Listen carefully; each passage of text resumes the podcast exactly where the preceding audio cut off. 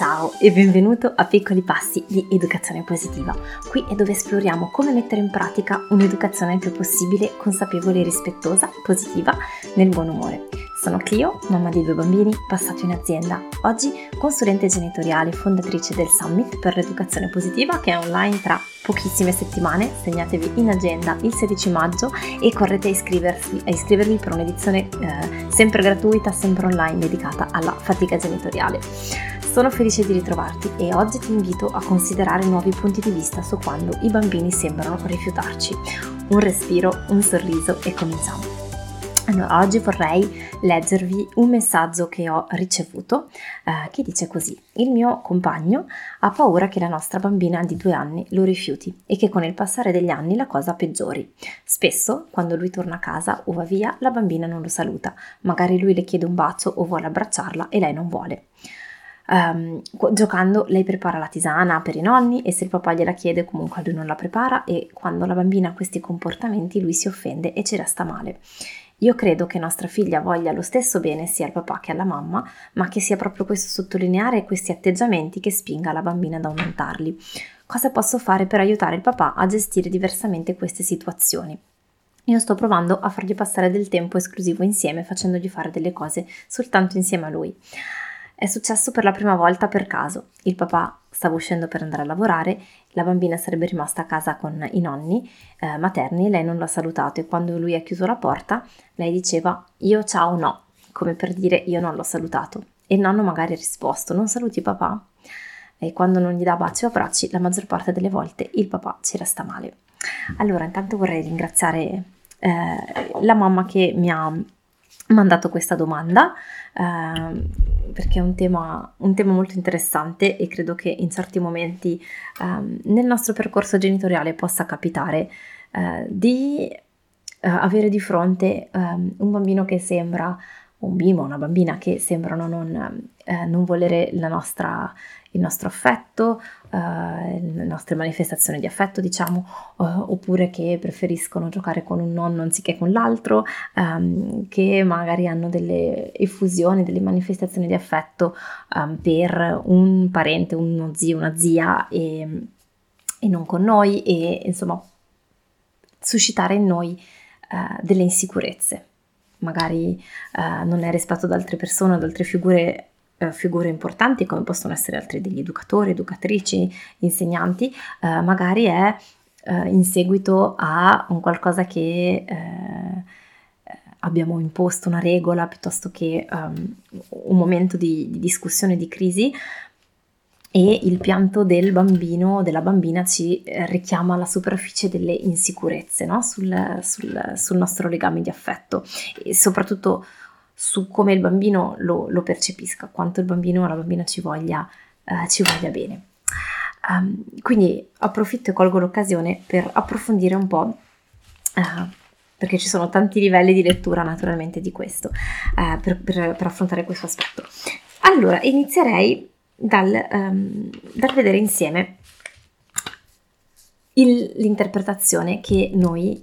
noi adulti, noi genitori possiamo dare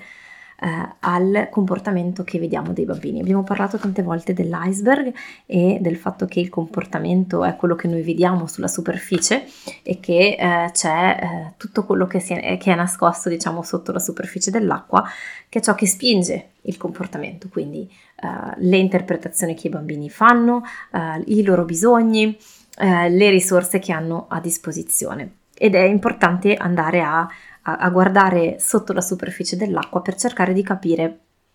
che cosa abbia spinto il bambino a fare questo comportamento se vogliamo poter rispondere adeguatamente.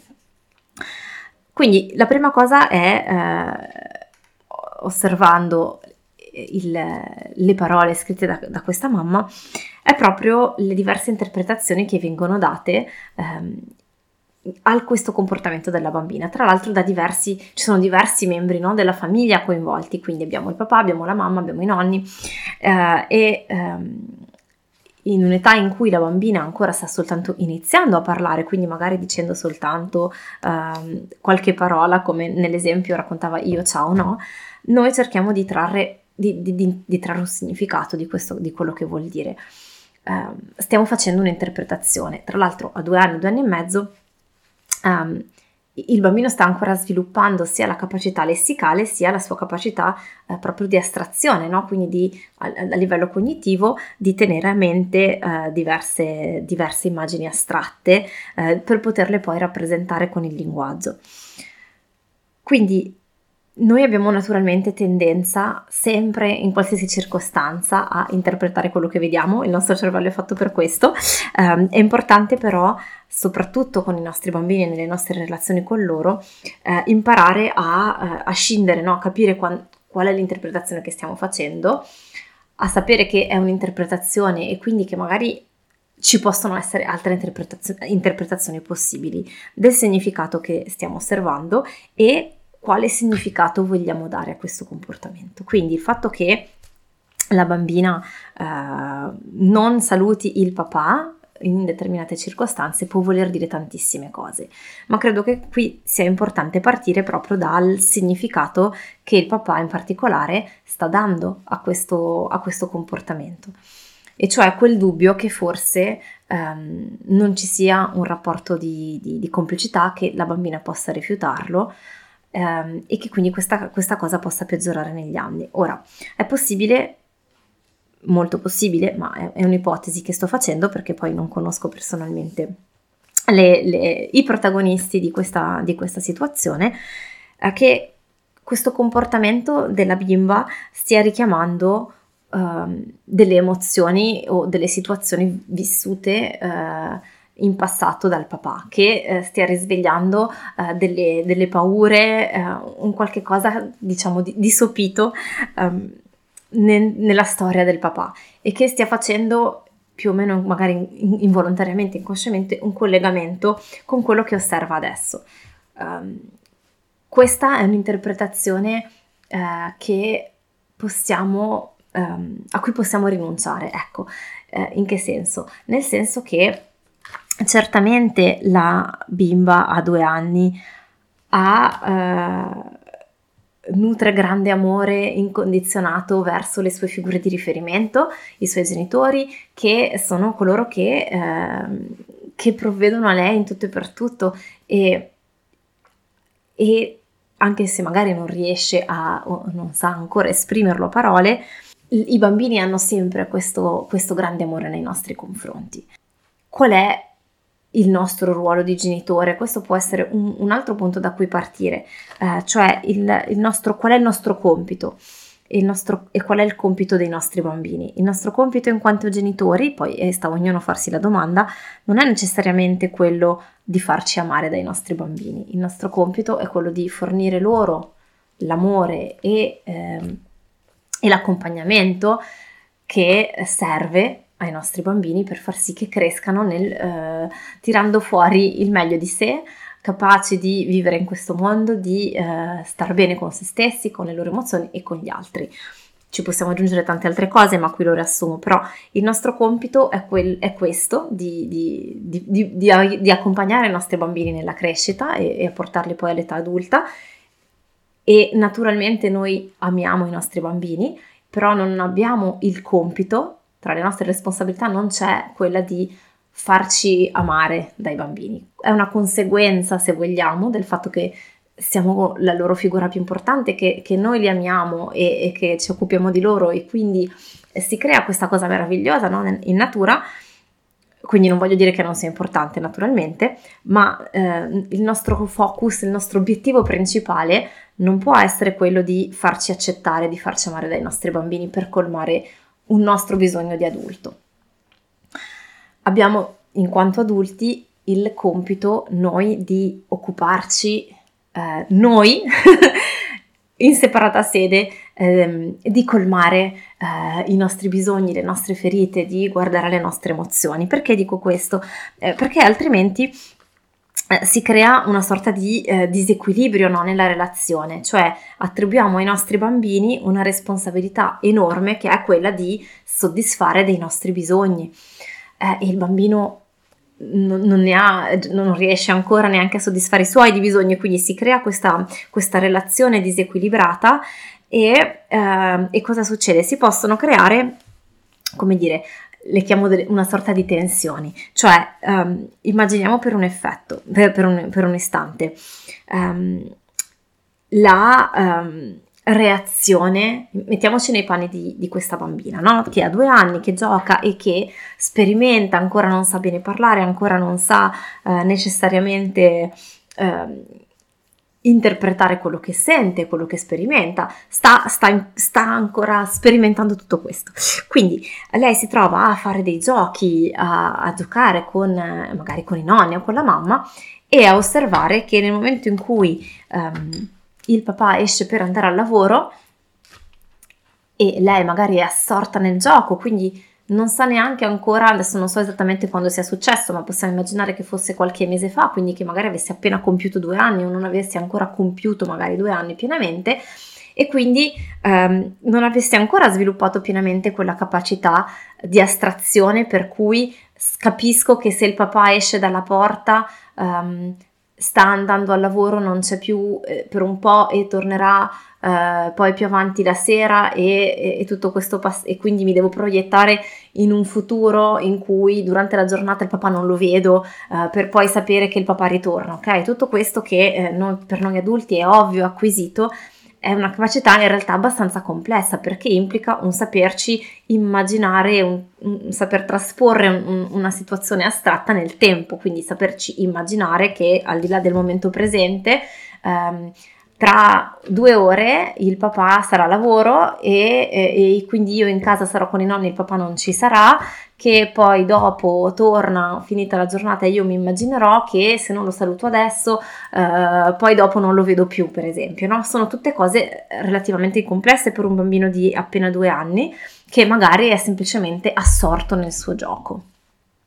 E quindi magari quella frase, anzi quelle tre parole di io papà no, Forse sì, volevano dire io non ho salutato papà, forse volevano dire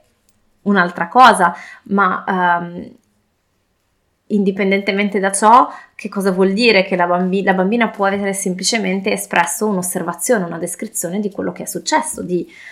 il papà uh, è uscito e, e, io non ho salutato il papà, magari perché non ci ho pensato, perché per, per, qualsiasi sia il motivo non è necessario attribuire a questa frase un ulteriore significato. Um, come potrebbe essere io non ho voluto salutare il papà o, uh, o altre cose.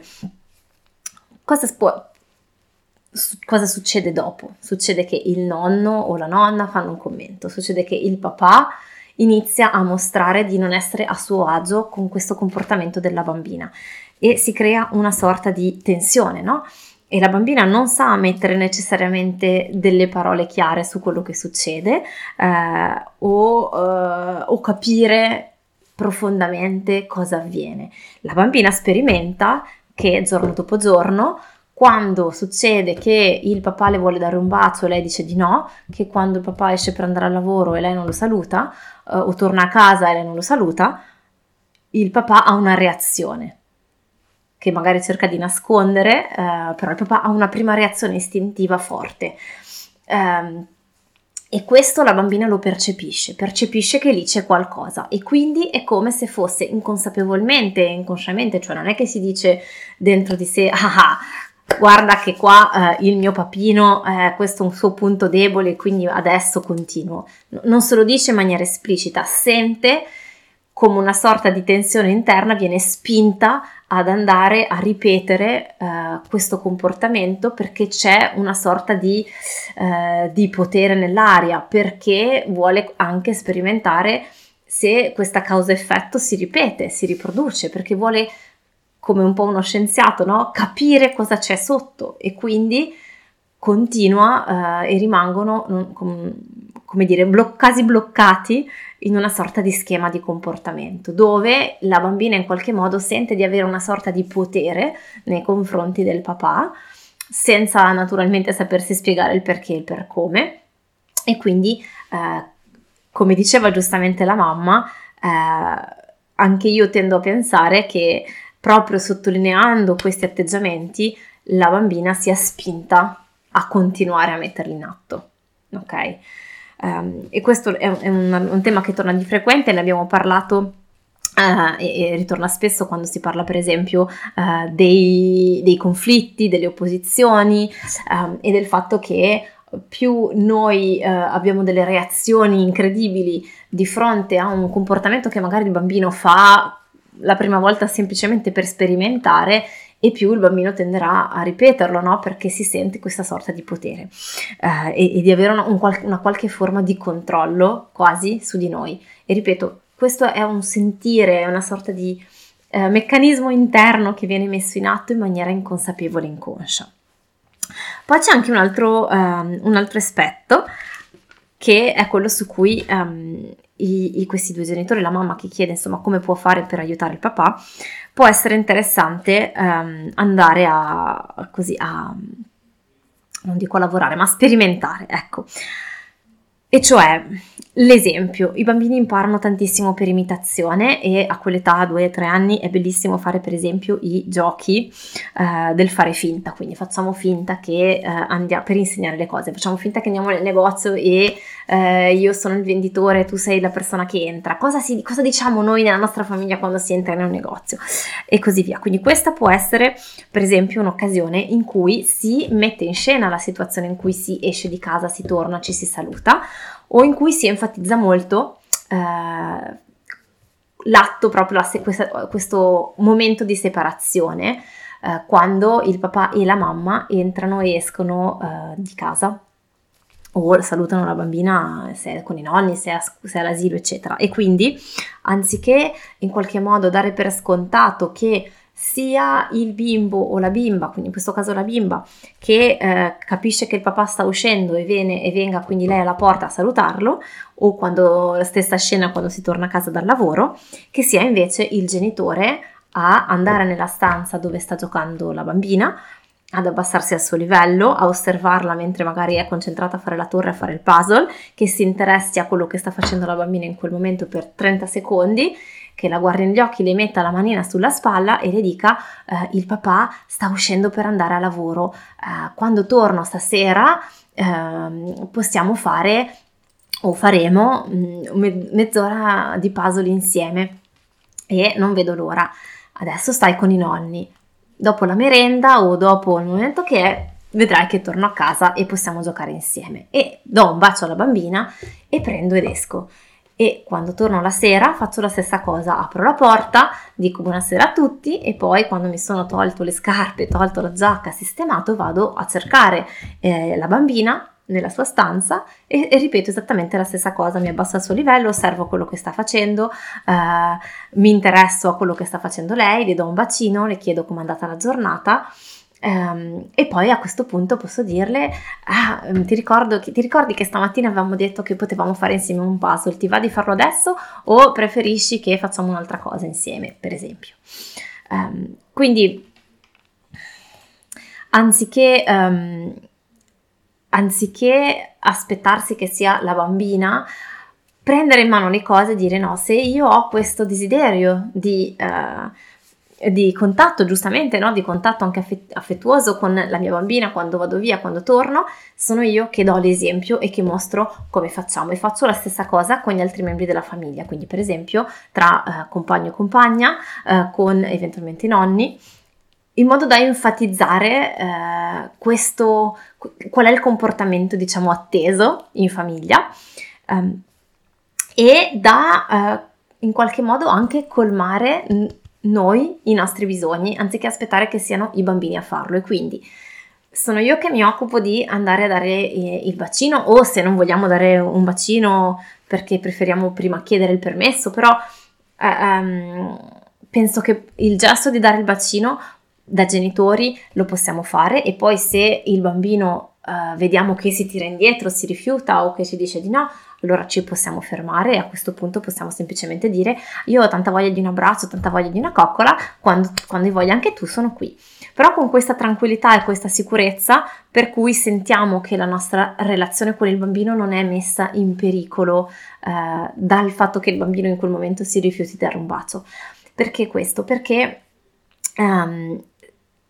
anche per il bambino può far paura, no? Se eh, immaginiamo, se abbiamo due anni e guardiamo il mondo con gli occhi e dal, dagli 80 cm o poco più, poco meno eh, di un bimbo di due anni. E il nostro genitore, la nostra figura di riferimento, eh, come dire, vacilla, oscilla, eh, perché io dico una cosa, caspita, è anche spaventoso no? ai miei occhi e anche, ehm, come dire, m- mette un pochino di su- sul chi va là. Perché io bambino non mi so spiegare a due anni cosa succe- mi succede intorno e guardo ai miei genitori per capirlo. Non so se avete presente, no? Quando i bambini piccolini a 18 mesi, eh, quando iniziano a camminare e a cadere e quando cadono, prima di, eh, di piangere o di avere una reazione, guardano il genitore, guardano la mamma, guardano il papà e in base alla reazione che leggono negli occhi della mamma e del papà decidono se piangere oppure se rialzarsi e correre a giocare. Non so se ci avete mai fatto caso, eh, se, se, andate al parco, e se no, a meno che no, se avete figli di questa età osservateli e se sono già più grandini o più piccoli quando andate al parco osservate è una cosa molto, molto tenera, secondo me molto bello. Il bambino cade e poi appunto proprio questo istante in cui prima di reagire eh, si guarda un attimo intorno e studia la reazione dei suoi genitori. E perché noi siamo quello specchio attraverso il quale i bambini imparano a interpretare il mondo, a capire se stessi, a conoscere quello che succede. Quindi anche in questo caso, nel momento in cui il genitore ha paura, il genitore vacilla, il genitore si lascia spaventare da, da una manifestazione emotiva del bambino o da un suo comportamento,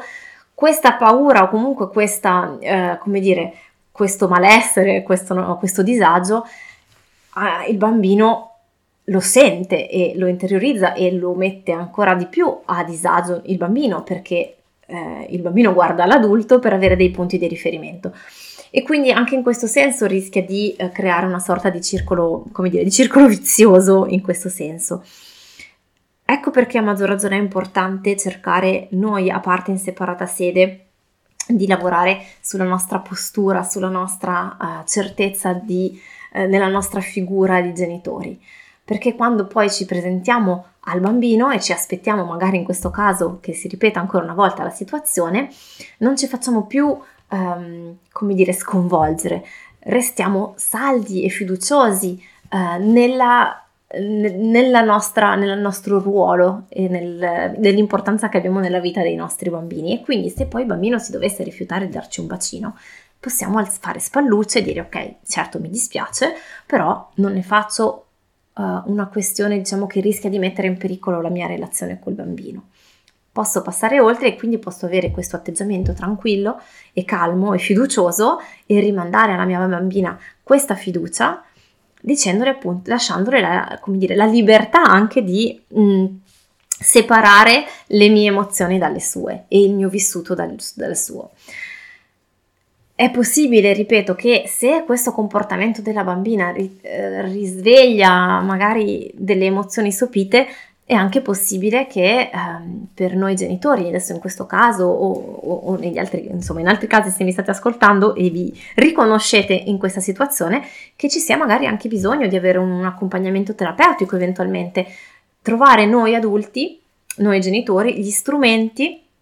per occuparci eh, delle nostre emozioni, delle nostre paure, dei nostri bisogni, in modo che poi possiamo essere eh, liberi di occuparci delle emozioni e dei bisogni dei nostri bambini senza eh, mescolare eh, e confondere le due.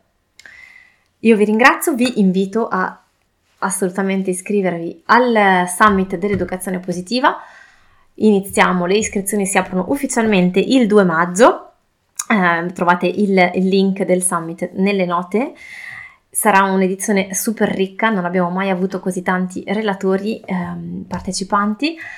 e eh, andiamo ad affrontare il conflitto, la fatica genitoriale attraverso ehm, tutte, tutte, le fasi di età dai 0 ai 15 anni. Quindi davvero ricco di approfondimenti, davvero un bel percorso e una super opportunità. Io vi ringrazio e vi do appuntamento alla prossima settimana.